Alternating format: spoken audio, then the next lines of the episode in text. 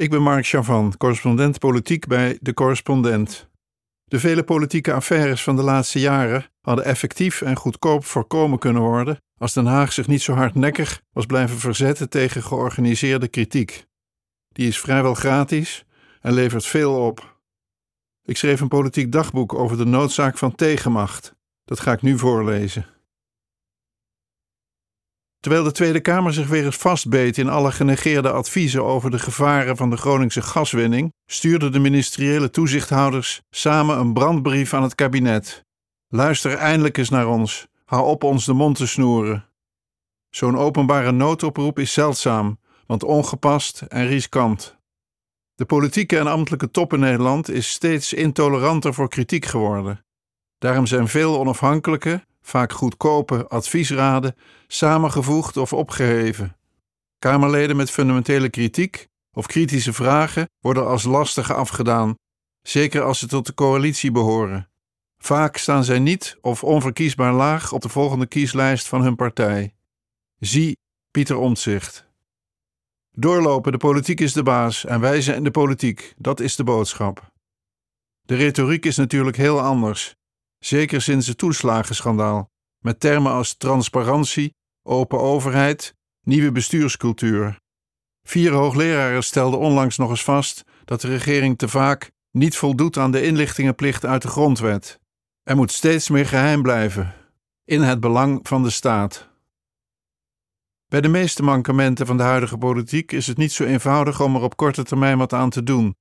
Coalities zijn zwak, mede als gevolg van de versnippering van het parlement. Wetten wijzigen duurt jaren. Bij tegenmacht is het anders.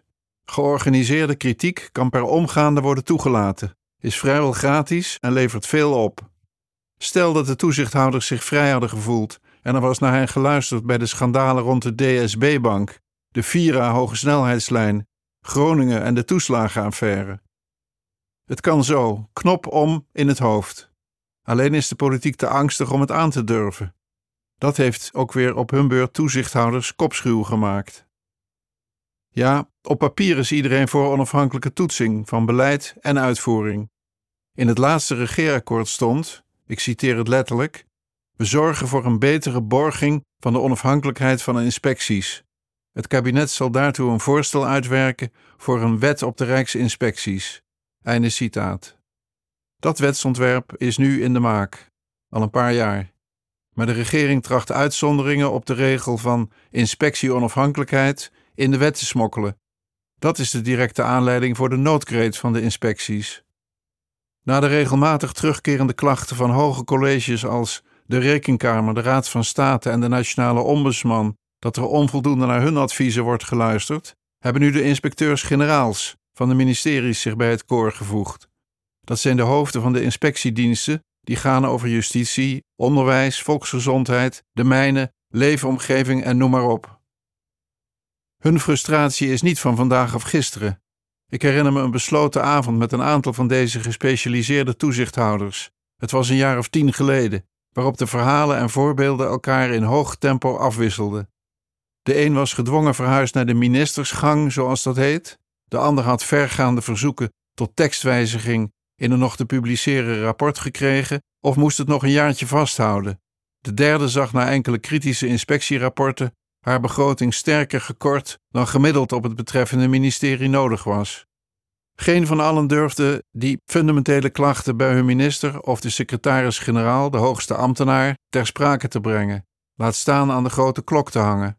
Collega's die er intern wel wat van hadden gezegd, waren op een zijspoor geraakt of zaten nu op een functie elders. Allen waren ervan overtuigd dat met hun bevindingen ontsporingen in de uitvoering op belangrijke beleidsterreinen voorkomen hadden kunnen worden. Het verhaal van de onafhankelijke controle en kritiek ging niet altijd over betutteling door ministeries. Behalve het weghouden van ongewenste uitkomsten van inspectieonderzoek, waren er ook jarenlang gewenste vormen van een inspectie, waarbij de bedrijfsmatig bestuurde overheid een voorliefde ontwikkelde voor zelfinspectie en certificering door bureaus met een wisselende mate van deskundigheid. Weet u nog het verhaal van die inspecteur van de inspectie Leven, Omgeving en Transport, die acht jaar tot de totstandkoming van het Vira-project had gecontroleerd? Daarbij moest hij helemaal afgaan op allerlei certificeringen en zelftoezicht. Vinkjes op formulieren in plaats van kijken, kloppen en meten. En proefritten maken. Alles was formeel in orde. Alleen de vier hoge snelheidslijn kwam er nooit. Kort na de introductie in 2015 vloog een accu in brand, haperde de software en bij winterweer vielen hele bodemplaten van de treinen. Alle vinkjes ten spijt. Er was de laatste jaren meer kritiek op inspectiediensten. Vaak misten ze de menskracht en deskundigheid. Meer dan eens werden ze in het ambtelijk ministeriële web gelokt. Waar was de Nederlandse Zorgenautoriteit, de NZA, mee bezig toen ze de interne klokkenluider Arthur Gottlieb ambtelijk kapot maakte, toen hij het dysfunctioneren van de autoriteit bij herhaling aan de kaak stelde? Een toezichthouder die niet tegen toezicht kon. Er was een uitvoerig rapport Borstlap voor nodig om de stal van de NZA uit te mesten, zoals er rapporten van de Commissie Zorgdrager en de Nationale Ombudsman voor nodig waren om in 2012 de Inspectie voor de Volksgezondheid op orde te krijgen. Er zijn voorbeelden te over. Naarmate de overheid slanker moest worden, groeide de noodzaak van onafhankelijk toezicht. Waar was de inspectie in al die jaren dat de commercieel op hol geslagen woningbouwcorporatie Vestia met derivatenhandel miljarden aan de volkshuisvesting onttrok? De kritiek op verschillende vitale inspecties was dus veelsoortig. Meestal was de verontwaardiging gericht tegen de nalatigheid van die inspecties. Hoe hebben ze deze misstand nu weer laten ontstaan en voortbestaan? Maar had die inspectie de armslag, de begroting en de mankracht om werkelijk effectief in slachthuizen te komen kijken en de wet te handhaven en het welzijn van mens en dier voorop te stellen? Was te voorkomen geweest dat Q-koorts van geiten en schapen zou overslaan op mensen? Misschien wel als de sector niet leidend was geweest in zijn eigen toezicht. Intussen lijkt de tij enigszins gekeerd. De laatste jaren richt de kritiek zich meer op de ministeries die het toezicht in hun sector proberen te sturen en te dimmen. Klokkenluiders hebben voorbeelden genoemd van onderzoeken door de inspectie Justitie en Veiligheid, die jarenlang gemanipuleerd, beknot of helemaal van tafel gehaald werden door de ambtelijke leiding van het ministerie, om de politieke leiding te behagen. Justitie ontkende dat er oneigenlijk was ingegrepen, bij onder meer een rapport over de brandweerzorg en het onderzoek naar de in 2015 bij zijn arrestatie overleden Mitch Enriquez. Zo zouden onthutsende inspectieontdekkingen bij de Immigratie- en Naturalisatiedienst, IND, zijn genegeerd. Zelfs toen bleek dat potentiële terroristen in AZC's zijn toegelaten, mocht het niet in rapporten staan, want het kon gedonder geven in de Tweede Kamer. En onderzoeksrapporten over de politie zouden regelmatig zijn afgezwakt en gepolijst. De auditdienst Rijk, weer een interne controleur, bekeek de zaken van de klokkenluiders en adviseerde de inspectie justitie meer onafhankelijkheid te geven. Het aantal toezichtschandalen werd zo groot dat toezichthoogleraar Annetje Otto sprak van een toezichtdrama. De oorzaken waren gevarieerd, stelde zij. De financiële crisis heeft ervoor gezorgd dat men meer is gaan verwachten van financiële toezichthouders, zoals de Nederlandse Bank en de Autoriteit Consument en Markt. Veel toezichthouders moesten leren de rug recht te houden, schreef zij, en verantwoordelijkheid te nemen en toe te delen aan ondernemingen en de overheid.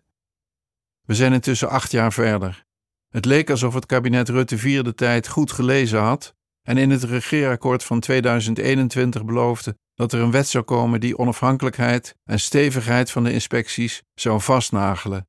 Maar naarmate de tijd vordert en de belofte van een nieuwe bestuurscultuur zachter klinkt, druppelen alle gebruikelijke bezwaren en smoezen weer binnen. Pieter Omtzigt, tegenwoordig onafhankelijk Kamerlid, schreef een initiatiefnota over de positie van de inspecties. In reactie daarop schreef het kabinet, ik citeer: De toezichthouders vormen de ogen en oren van politiek, beleid en uitvoering. Het is daarom van groot belang dat zij hun toezichtstaak onafhankelijk kunnen uitoefenen, zodanig dat hun bevindingen niet worden beïnvloed door politieke afwegingen of druk uit het beleid of de onder toezicht staande organisaties. Einde citaat. Om met omtrekkende bewegingen precies dat te bewerkstelligen. Politieke afwegingen en druk uit het beleid. Dat zijn de grootste boosdoeners die onafhankelijke inspectierapporten in de nekklem pakken. Het kabinet wil domweg aanwijzingen kunnen blijven geven aan inspecties en hun programma blijven bepalen, en vooral vaststellen wat ze niet gaan onderzoeken. Als je het eenmaal ziet, is het zo duidelijk als wat. Honderdduizend mensen denken dat een kwaadwillende elite Nederland bestuurt, volgens een recent rapport van de AIVD, de Binnenlandse Veiligheidsdienst. Dat dreigt de democratische rechtsorde te ondermijnen. Politiek en bestuur krijgen van allerlei kanten steeds meer kritiek op falend beleid. In reactie daarop heeft de overheid zich steeds meer afgeschermd voor kritiek, van binnenuit en van buiten, waardoor ze steeds blinder wordt voor eigen fouten. Wat ook niet helpt, is dat ambtenaren loyaal moeten zijn aan de politieke lijn van de minister en niet met Kamerleden mogen praten over beleid en beleidsalternatieven, sinds de Oekase Kok. Zo heette de regeling uit 1998 die voorschreef dat ambtenaren niet rechtstreeks met volksvertegenwoordigers of de pers mogen praten. De regeling werd ingesteld door toenmalig premier Wim Kok van de Partij van de Arbeid. De noodkreet van de in naam onafhankelijke inspecteurs-generaal van de ministeries nu is een laatste kans radicaal de gemaakte denkfout in te zien en te herstellen. Laat ze vrij. Geef ze de ruimte te signaleren wat er op politiek gebied gebeurt in de werkelijkheid. Het beleid kan er zijn voordeel mee doen. Het is toevallig ook een constante in de kritiek die Kamerlid Omtzigt steeds uitspreekt. Leg uit en verklaar. Wees transparant. En het leuke is, Politiek Den Haag kan er morgen al mee beginnen. Voorlopig preekt kabinet Rutte 4 de nieuwe bestuurscultuur en meer openheid. En in werkelijkheid worden de gordijnen steeds verder, meestal vergeefs, dichtgetrokken. Maar het hoeft niet. Dank je voor het luisteren. Het is de missie van de correspondent om voorbij de waan van de dag te gaan. Onze correspondenten voorzien het nieuws van context en schrijven over de grote thema's van deze tijd. De correspondent geeft me de vrijheid om mijn nieuwsgierigheid te volgen en de tijd om verhalen te schrijven. En zo probeer ik onzichtbare structuren zichtbaar te maken en een andere kijk te bieden op debatten die het nieuws domineren. Dan gaat het minder over het spelletje en veel meer over wat er op het spel staat.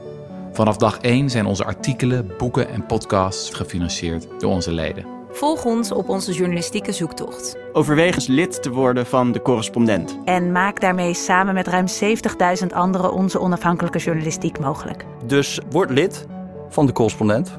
Ja. Word lid. Word lid.